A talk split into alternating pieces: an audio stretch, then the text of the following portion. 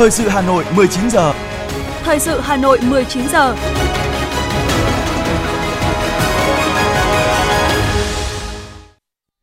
Quang Minh và Thu Thảo xin kính chào quý vị và các bạn. Bây giờ là chương trình thời sự của Đài Phát thanh và Truyền hình Hà Nội, phát trực tiếp trên sóng phát thanh. Tối nay Chủ nhật, ngày 29 tháng 1 năm 2023, chương trình có những nội dung chính sau đây.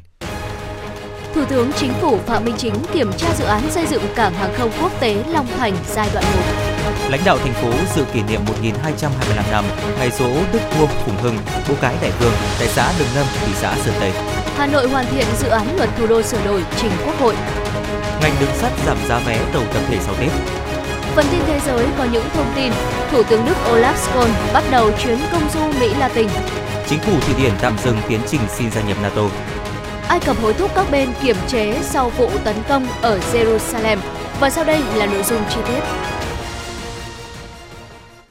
Thưa quý vị, trong chương trình kiểm tra các dự án, công trình trọng điểm quốc gia những ngày đầu năm mới, sáng nay, ngày 29 tháng 1, Thủ tướng Chính phủ Phạm Minh Chính đã kiểm tra dự án xây dựng cảng hàng không quốc tế Long Thành, Đồng Nai. Thủ tướng Chính phủ Phạm Minh Chính và đoàn công tác thăm khu tái định cư cho người dân nhường đất cho dự án tại xã Lục An, Bình Sơn, huyện Long Thành, tỉnh Đồng Nai. Ngay sau khi kiểm tra khu tái định cư, Thủ tướng và đoàn công tác của chính phủ đã đến kiểm tra dự án xây dựng cảng hàng không quốc tế Long Thành và thăm hỏi, tặng quà, chúc mừng năm mới cán bộ, công nhân đang thi công trên công trường. Tại hiện trường, Thủ tướng Chính phủ thị sát thi công các công trình, dự án thành phần như nhà ga hành khách, nhà ga hàng hóa, khu bảo trì, đường cất hạ cánh, đường lăn, sân đỗ máy bay, giao thông nội cảng, công trình giao thông kết nối. Thủ tướng Phạm Minh Chính yêu cầu các bộ ngành địa phương, chủ đầu tư phải đẩy nhanh tiến độ các công tác chuẩn bị đầu tư, thiết kế, đấu thầu. Cùng với việc triển khai các hạng mục cảng hàng không, cần phải tiến hành song song các công trình hạ tầng kết nối. Thủ tướng yêu cầu phải lập kế hoạch cụ thể cho từng hạng mục, có thời gian cụ thể, giám sát, đôn đốc thực hiện. Trong đó, chính quyền địa phương phải tập trung công tác giải phóng mặt bằng, đảm bảo tiến độ và chất lượng. Đặc biệt, Thủ tướng lưu ý việc không chia cắt nhỏ các gói thầu, tinh thần đã nói là phải làm, đã cam kết phải thực hiện, thực hiện phải có hiệu quả, có thể đo đếm được. Sau thị sát, kiểm tra thực tế, Thủ tướng Chính phủ đã có cuộc làm việc với các bộ ngành địa phương, ban quản lý dự án, các nhà thầu về tình hình triển khai dự án cảng hàng không quốc tế Long Thành. Tại chỉ thị số 03 đôn đốc các bộ ngành địa phương thực hiện nhiệm vụ trọng tâm sau kỳ nghỉ Tết Nguyên đán Quý Mão 2023, Thủ tướng Chính phủ Phạm Minh Chính yêu cầu cán bộ, công chức, viên chức, người lao động trong các cơ quan hành chính nhà nước, các cơ quan, tổ chức liên quan thực hiện nghiêm kỷ cương hành chính, kỷ luật lao động, khẩn trương tập trung giải quyết, xử lý công việc, đặc biệt là những công việc tồn động, chậm tiến độ do nghỉ Tết, những công việc và thủ tục trực tiếp liên quan đến sản xuất kinh doanh, đầu tư của doanh nghiệp và nhân dân – cán bộ công chức viên chức, người lao động trong các cơ quan hành chính nhà nước, người lao động trong các cơ quan tổ chức liên quan không tổ chức du xuân, liên hoan, chúc Tết làm ảnh hưởng đến thời gian và hiệu quả làm việc. Tuyệt đối không đi lễ hội trong giờ hành chính, không sử dụng xe công đi lễ hội, trừ trường hợp thực thi nhiệm vụ. Lãnh đạo các bộ cơ quan địa phương không tham dự lễ hội nếu không được cấp có thẩm quyền phân công.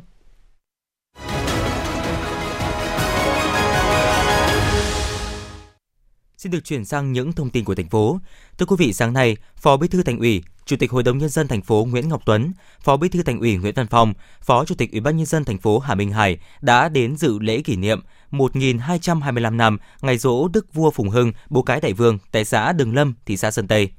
Năm nay, lễ dỗ vua Phùng Hưng được tổ chức theo nghi lễ cấp thị xã nhằm tưởng nhớ tri ân công đức vì anh hùng dân tộc Phùng Hưng, Bố Cái Đại Vương. Phùng Hưng quê ở ấp cổ Đường Lâm, nay là thôn Cam Lâm thuộc xã Đường Lâm, Ông là người có sức khỏe phi thường, vật ngã trâu, tay không đánh chết hổ, nên được người dân và các tù trưởng láng giềng khâm phục. Quan quân đô hộ nhà đường phải kính nể. Năm Đinh Mùi 767, nhà đường dự yếu, quan lại đô hộ bắt dân nộp siêu cao thuế nặng, giết hại người lành nên nhân dân ta vô cùng căm giận. Trước tình hình đó, Phùng Hưng tập hợp lực lượng, luyện tập binh sĩ, tích trữ lương thực. Đến năm Tân Mùi 791, ông đem quân vây đánh thành Tống Bình, Hà Nội ngày nay. Sau khi giành thắng lợi, ông chấn chỉnh việc nước, xây dựng nền độc lập. Sau khi ông mất, nhân dân suy tôn ông là bố cái đại vương. Bao thế kỷ đã trôi qua, thế nhưng những chiến tích và công lao to lớn của vị anh hùng dân tộc Phùng Hưng vẫn mãi ghi danh trong lịch sử vẻ vang của dân tộc và in đậm trong ký ức của nhân dân trên cả nước. Tên tuổi của Đức vua Phùng Hưng, bố cái đại vương luôn tỏa sáng ánh hào quang cho mọi thế hệ noi theo. Phát huy truyền thống lịch sử, văn hóa của mảnh đất địa linh nhân kiệt, nơi một ấp sinh hai vua, Phùng Hưng và Ngô Quyền, Đảng bộ, chính quyền và nhân dân Sơn Tây không ngừng nỗ lực phấn đấu xây dựng quê hương ngày càng giàu mạnh, văn minh, hiện đại, xứng đáng là một trong năm đô thị vệ tinh của thành phố Hà Nội. Cũng trong sáng nay, Phó Chủ tịch Ủy ban nhân dân thành phố Hà Nội Hà Minh Hải dự lễ khai bút đầu năm và phát động Tết trồng cây, đời đời nhớ ơn Bác Hồ Xuân Quý Mão 2023 tại khu di tích Văn Miếu, xã Đường Lâm, thị xã Sơn Tây. Đây là những hoạt động được thị xã Sơn Tây duy trì hàng năm như một nét đẹp văn hóa truyền thống để phát huy truyền thống tôn sư trọng đạo, nhắc nhở thế hệ hôm nay nhớ về cội nguồn, giáo dục lòng yêu nước, đạo làm người – hơn 60 năm qua, thực hiện lời dạy của Bác Hồ và hưởng ứng phong trào Tết trồng cây, nhân dân thị xã lại tích cực hưởng ứng và triển khai rộng rãi tới từng gia đình, góp phần phủ xanh đất trống, đồi núi trọc và bảo vệ cảnh quan môi trường sinh thái, làm cho thị xã Sơn Tây ngày càng sáng xanh sạch đẹp. Năm 2023, thị xã Sơn Tây phấn đấu trồng 30.000 cây xanh gồm các chủng loại cây đô thị, cây ăn quả và cây lâm nghiệp. Ủy ban nhân dân thành phố Hà Nội vừa ban hành kế hoạch số 36 nghiên cứu đề xuất chính sách, lập hồ sơ dự án luật thủ đô sửa đổi và theo dõi đánh giá tình hình thi hành luật thủ đô trên địa bàn thành phố Hà Nội năm 2023. Kế hoạch nhằm tiếp tục nghiên cứu, đề xuất chính sách, hoàn thiện hồ sơ đề nghị xây dựng hồ sơ dự án luật thủ đô sửa đổi, phối hợp với Bộ Tư pháp, các cơ quan trung ương và các tỉnh trong vùng thủ đô tổ chức soạn thảo, lấy ý kiến hồ sơ đề nghị xây dựng luật thủ đô sửa đổi Bên cạnh đó, tiếp tục theo dõi, đánh giá thi hành luật thủ đô và các văn bản quy định chi tiết kịp thời đề xuất, kiến nghị các nội dung bổ sung hồ sơ đề nghị xây dựng luật thủ đô sửa đổi. Đối với nghiên cứu hoàn thiện hồ sơ đề nghị xây dựng luật thủ đô sửa đổi, thành phố sẽ tổ chức hội thảo, tọa đàm lấy ý kiến các chuyên gia, nhà khoa học, nhà quản lý, các cơ quan trung ương, các tỉnh trong vùng thủ đô hoàn thiện hồ sơ đề nghị xây dựng luật thủ đô sửa đổi đến khi Quốc hội thông qua chương trình xây dựng luật pháp lệnh năm 2024, bổ sung chương trình xây dựng luật pháp lệnh năm 2023 Thành phố sẽ phối hợp với Bộ Tư pháp tiếp thu ý kiến thẩm tra của Ủy ban Thường vụ Quốc hội, chỉnh lý hoàn thiện hồ sơ dự án luật thủ đô sửa đổi, trình Quốc hội xem xét cho ý kiến tại kỳ họp thứ 6 vào tháng 10 năm 2023. Nhận định về phân khúc tiềm năng trong năm 2023, Savills Việt Nam thuộc Tập đoàn Tư vấn và Đầu tư Bất động sản Quốc tế Savills cho biết, bất động sản công nghiệp ghi nhận nhiều tín hiệu khả quan, nhóm đất công nghiệp tại các địa phương như Đồng Nai, Long An, Bình Dương, Bắc Giang, Hưng Yên ghi nhận mức tăng giá từ 30 đến 40% trong năm 2022 và dự báo tiếp tục tăng trong năm 2023 khi làn sóng đầu tư quốc tế đổ về Việt Nam – theo chuyên gia Savills, hiện chính phủ Việt Nam đang đẩy nhanh các kế hoạch phát triển mạng lưới hệ thống cơ sở hạ tầng trên cả nước. Khi hạ tầng phát triển, giá trị của các dự án bất động sản công nghiệp ở nhiều địa phương gia tăng và kéo theo các thị trường dịch vụ hậu cần, kho lạnh tăng trưởng mạnh. Với tất cả những yếu tố đó, triển vọng phát triển của phân khúc bất động sản công nghiệp trong năm 2023 khá lạc quan. Theo Tổng cục Du lịch, Bộ Văn hóa, Thể thao và Du lịch, dịp nghỉ Tết Nguyên đán Quý Mão năm 2023, số lượng khách quốc tế đến Việt Nam tăng mạnh so với dịp Tết Dương lịch năm 2023. Đặc biệt, việc Trung Quốc chính thức mở cửa trở lại từ ngày 8 tháng 1 đã khiến thị trường du lịch quốc tế sôi động và nhộn nhịp hơn. Các cơ sở lưu trú ghi nhận số lượng đặt phòng của khách quốc tế đạt từ 30 đến 40% tổng lượng đặt phòng dịp Tết. Riêng Khánh Hòa đón 15 chuyến bay mỗi ngày đưa khách du lịch từ Trung Quốc tới địa phương này. Mỗi chuyến có từ 180 đến 220 khách du lịch, 1.400 khách từ Kazakhstan và Hàn Quốc. Ninh Bình và Hà Nội đều đón trên 30.000 lượt khách quốc tế đến ghé thăm những điểm tham quan du lịch – các địa phương trọng điểm du lịch đã chủ động phối hợp cùng hãng hàng không và doanh nghiệp lữ hành tổ chức các sự kiện thu hút khách quốc tế như chào đón những vị khách quốc tế tới sông đất đầu năm, tổ chức các hoạt động chào mừng, lì xì năm mới, tạo không khí hứng thú và khẳng định hình ảnh du lịch Việt Nam an toàn và thân thiện. Thưa quý vị, Ban tổ chức lễ hội khai ấn đền Trần Nam Định vừa thông báo thời gian tổ chức lễ hội từ ngày mùng 1 đến mùng 6 tháng 2 năm 2023, tức từ ngày 11 đến 16 tháng riêng. Các hoạt động trong khuôn khổ lễ hội được tổ chức cụ thể như sau. Vào ngày mùng 1 tháng 2, tức ngày 11 tháng riêng, tổ chức lễ rước kiệu Ngọc Lộ, Ngày mùng 2 tháng 2 tức ngày 12 tháng Giêng tổ chức lễ rước nước tế cá. Ngày mùng 4 tháng 2 tức ngày 14 tháng Giêng từ 22 giờ 15 đến 22 giờ 40 thực hiện nghi lễ dân hương, từ 22 giờ 40 đến 23 giờ 10 tổ chức nghi lễ rước kiệu ấn, từ 23 giờ 15 thực hiện nghi lễ khai ấn. Vào ngày mùng 5 tháng 2, từ 2 giờ thực hiện lễ hội kiệu ấn, từ 5 giờ tổ chức phát ấn cho nhân dân và du khách thập phương tại 4 điểm gồm 3 nhà giải vũ và nhà trưng bày đền Trùng Hoa ngày 6 tháng 2, tức ngày 16 tháng Giêng, tổ chức tế lễ tiết thượng nguyên, tế tiên tổ Vương Triều Trần và thực hiện lễ dâng chúc văn hoàn cung. Ngoài ra, trong các ngày diễn ra lễ hội khai ấn tại khu vực đền Trần, còn tổ chức các hoạt động hội truyền thống bao gồm múa lân, rồng, hát trèo, trầu văn, múa rối nước, trọi gà, đấu vật, biểu diễn võ thuật. Và như vậy năm nay, lễ hội được hồi phục tổ chức cơ bản đầy đủ nhất các hoạt động lễ hội truyền thống.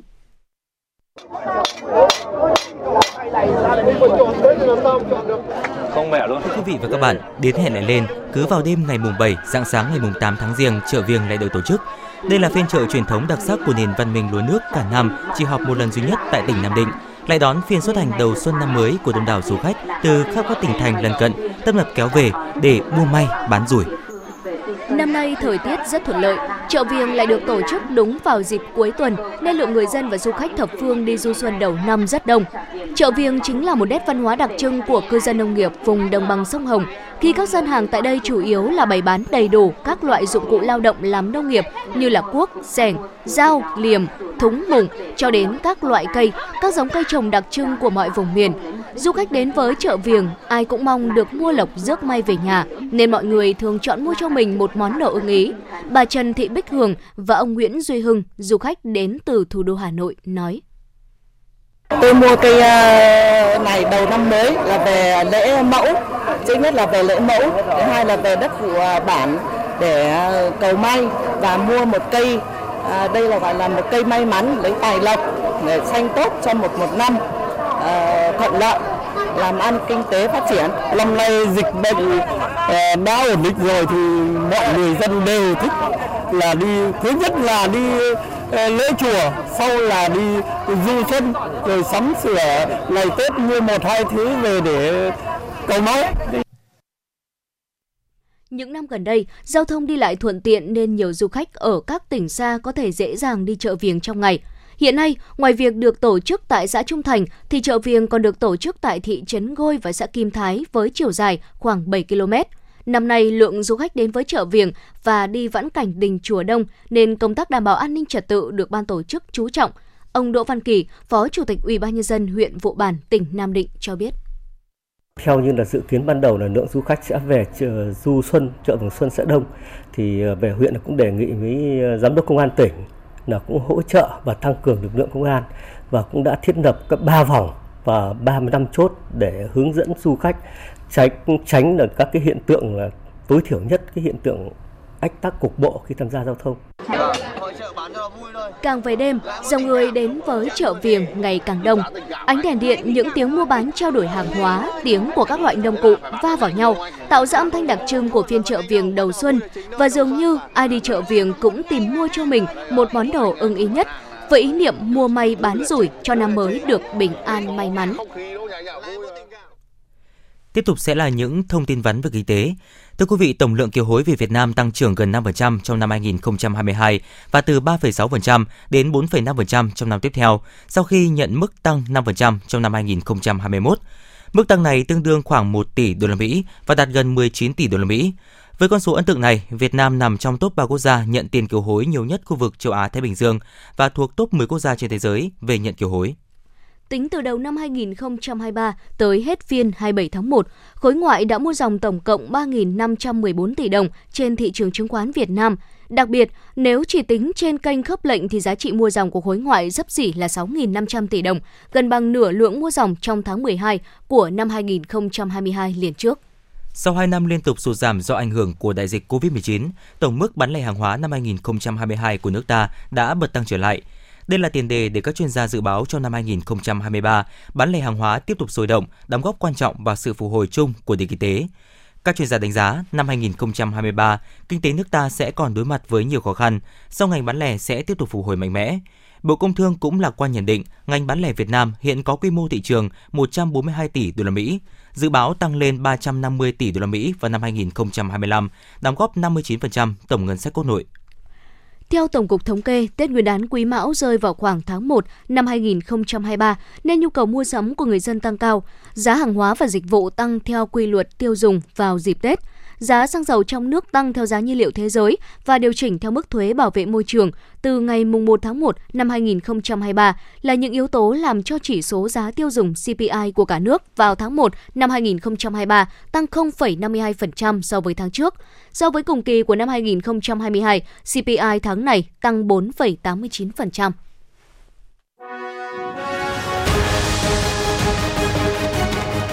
Thời sự Hà Nội, nhanh, chính xác, tương tác cao. Thời sự Hà Nội, nhanh, chính xác, tương tác cao.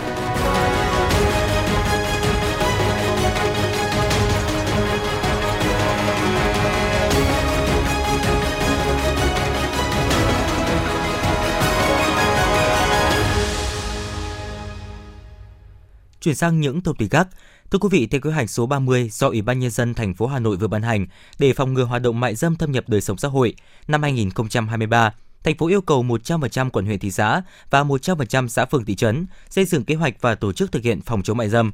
Căn cứ vào kế hoạch xây dựng, 100% xã phường thị trấn trên địa bàn thành phố triển khai mô hình phòng chống mại dâm tại địa phương. Cùng với công tác phòng ngừa, Ủy ban nhân dân thành phố yêu cầu các cơ quan chức năng phát hiện, khám phá và xử lý hình sự 120 vụ án liên quan đến hoạt động mại dâm, triệt xóa 4 điểm phức tạp về mại dâm và không phát sinh điểm mới. Những điểm phức tạp về mại dâm đã được triệt xóa từ năm 2022 trở về trước cần được duy trì không để tái hoạt động. Ngoài ra, các bên tổ chức kiểm tra ít nhất 2.951 cơ sở kinh doanh dịch vụ dễ phát sinh tệ nạn mại dâm. Trong đó, những cơ sở có biểu hiện phức tạp về mại dâm phải kiểm tra ít nhất một lần. Việc hỗ trợ can thiệp nhằm giảm tác hại do hoạt động mại dâm cũng cần được các bên chú trọng thực hiện.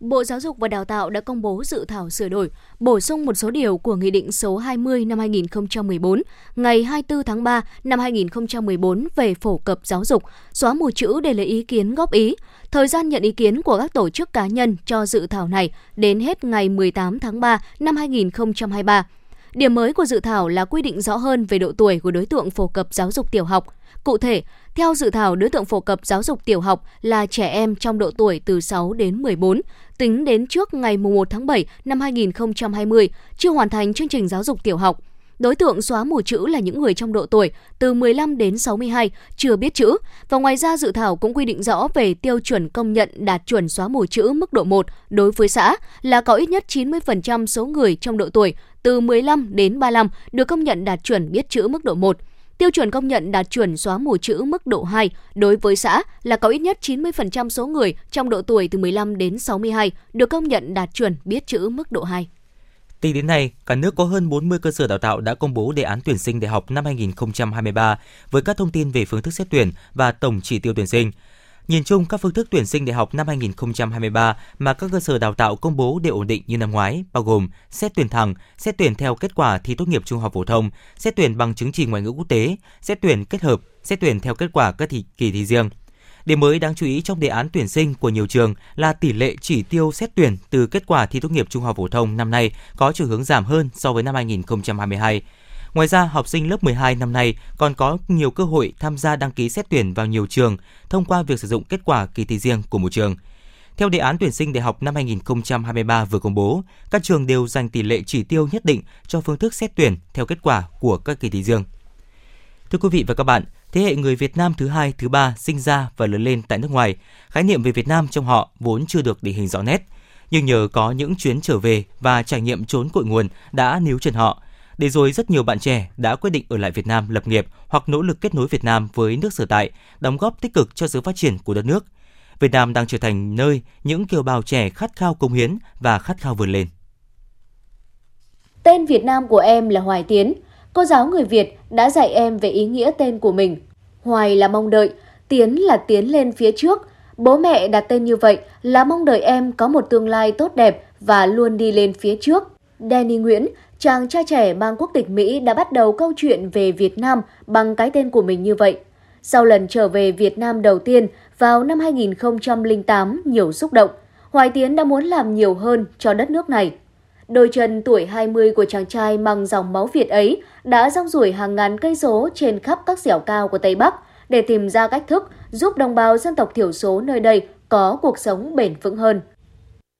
Tìm hiểu về cái tín ngưỡng cái lối sống và cái văn hóa của bà con dân tộc thiểu số. Từ đó là mình mới nhận ra là cái nền nông nghiệp là cái xương máu của họ rồi. Thì do thế là tôi chọn khắc phục lại các cái giống bản địa, đặc biệt là các cái giống ngô và ngũ cốc của họ để tạo ra một cái à, đầu ra một cái lối sống bền vững quan trọng hơn nữa là xây dựng một cái thương hiệu và một cái câu chuyện để dẫn ra đến khách ờ, nước ngoài Rượu Gin Việt làm từ ngô của công ty sông cái Distillery do chàng trai người Mỹ gốc Việt Danny Nguyễn hoặc đơn giản là cái tên rất Việt Nam, Hoài Tiến sáng lập, được nhiều thị trường như Singapore, Hồng Kông, Trung Quốc, Australia, New Zealand đón nhận. Sản phẩm rượu với các nguyên liệu thuần Việt này đã nhận giải thưởng bạc quốc tế về đồ uống và gần đây được tạp chí kinh tế nổi tiếng Bloomberg đánh giá là một trong 16 loại rượu ngon nhất thế giới năm 2021 chọn tên sông cái tại vì sông cái có nghĩa là sông mẹ tôi nhận ra là dù là người kinh hoặc là người dân tộc thiểu số thì thì người việt nam mình nói chung là mình rất là tôn trọng mẹ thiên nhiên qua một cái thương hiệu là mình không chỉ là có thể là nâng lên một ờ, một cộng đồng cùng với mình nhưng mà thay đổi cái suy nghĩ của người trong nước và người ngoài nước. Giống như Danny Nguyễn, Thảo Griffiths, một người Việt tại Singapore, cũng mong muốn mang cái tên Việt Nam định vị trên bản đồ thế giới. Thảo Griffiths là cái tên không còn xa lạ với cộng đồng doanh nhân Việt Nam và Hoa Kỳ. Cô có một quãng thời gian rất dài làm việc cho Hội Cựu Chiến binh Mỹ tại Việt Nam. Chính Thảo là người đặt những viên gạch đầu tiên cho các hoạt động nhân đạo của Hoa Kỳ tại Việt Nam sau chiến tranh, từ gia phá bom mìn đến giải quyết vấn đề nạn nhân chất độc da cam. Hiện tại trên cương vị là giám đốc khu vực tập đoàn công nghệ Meta của Hoa Kỳ, Thảo Griffiths lại tiếp tục sứ mệnh của mình là kết nối tam giác Singapore, Việt Nam, Hoa Kỳ trong lĩnh vực chuyển đổi số.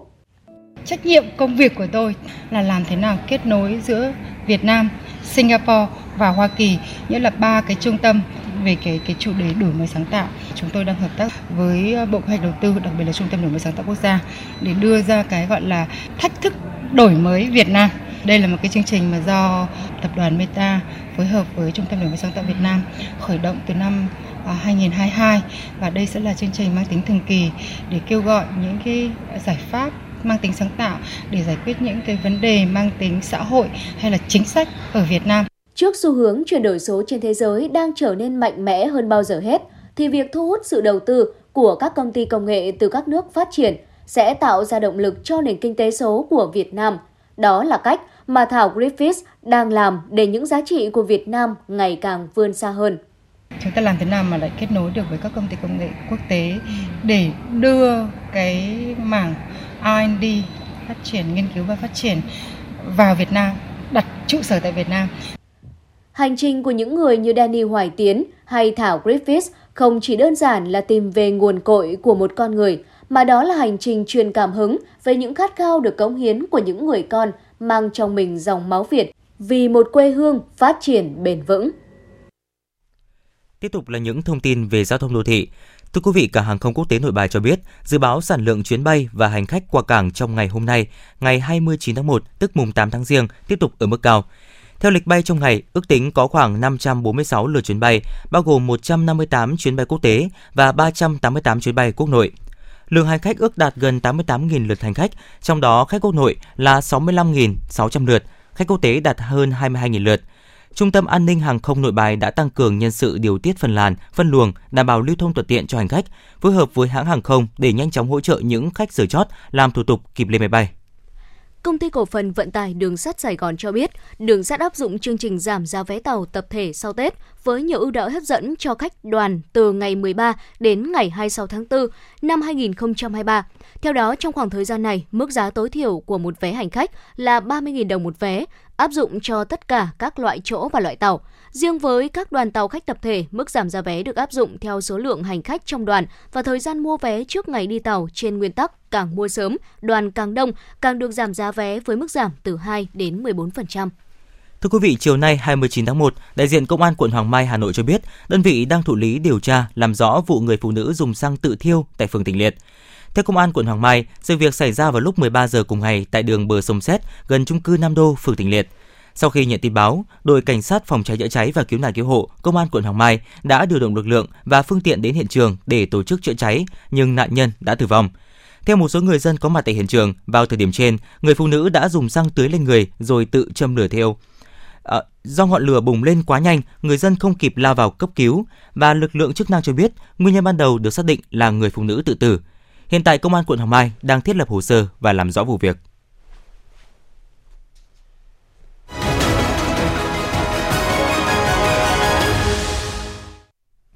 Quý vị thính giả đang nghe chương trình thời sự của Đài Phát thanh Truyền hình Hà Nội đang được phát trực tiếp. Xin được chuyển sang phần tin quốc tế. Thưa quý vị, Thứ trưởng Ngoại giao Nga Sergei Ryabkov sẽ có cuộc gặp với đại sứ mới của Mỹ tại Moscow, bà Lynn Chakzi vào đầu tuần tới. Người phát ngôn Bộ Ngoại giao Nga bà Maria Zakharova công bố thông tin sau khi cho biết đại sứ Mỹ đã tới Moscow vào đầu tuần này.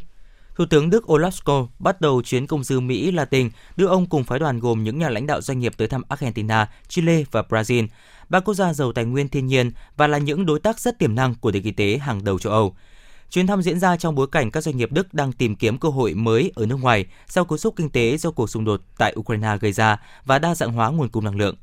Bộ trưởng Thương mại Công nghiệp Ấn Độ Piyush Goyal đã kêu gọi thành lập một mạng lưới chuyên gia cố vấn, nhà đầu tư và doanh nhân quốc tế để củng cố hệ sinh thái khởi nghiệp toàn cầu. Phát biểu tại phiên khai mạc hội nghị khởi động nhóm Startup 20 của G20 tại Hyderabad, Bộ trưởng Piyush Goyal cho rằng hỗ trợ đổi mới không thể chỉ là vai trò của các quốc gia riêng lẻ mà phải là trách nhiệm tập thể của các nước trên thế giới. Ông lưu ý rằng nhóm Startup 20 đầu tiên được thành lập dưới thời Chủ tịch G20 của Ấn Độ như một phần trong trọng tâm đặc biệt của Ấn Độ về đổi mới.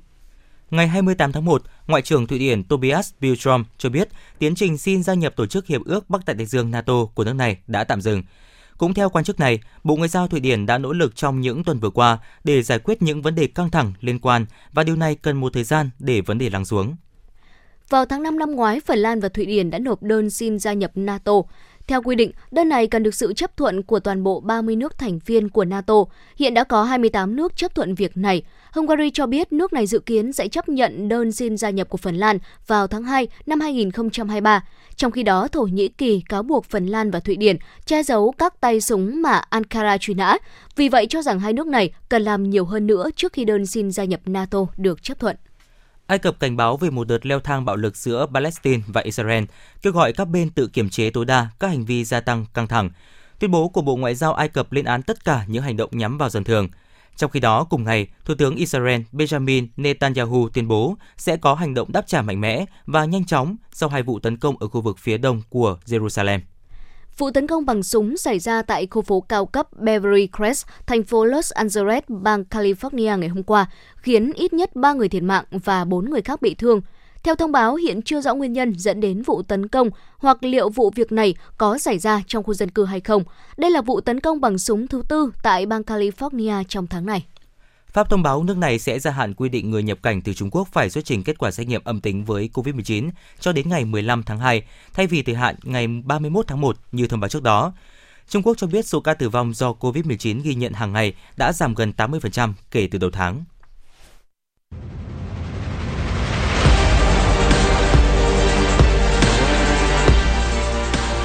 Bản tin thể thao Bản tin thể thao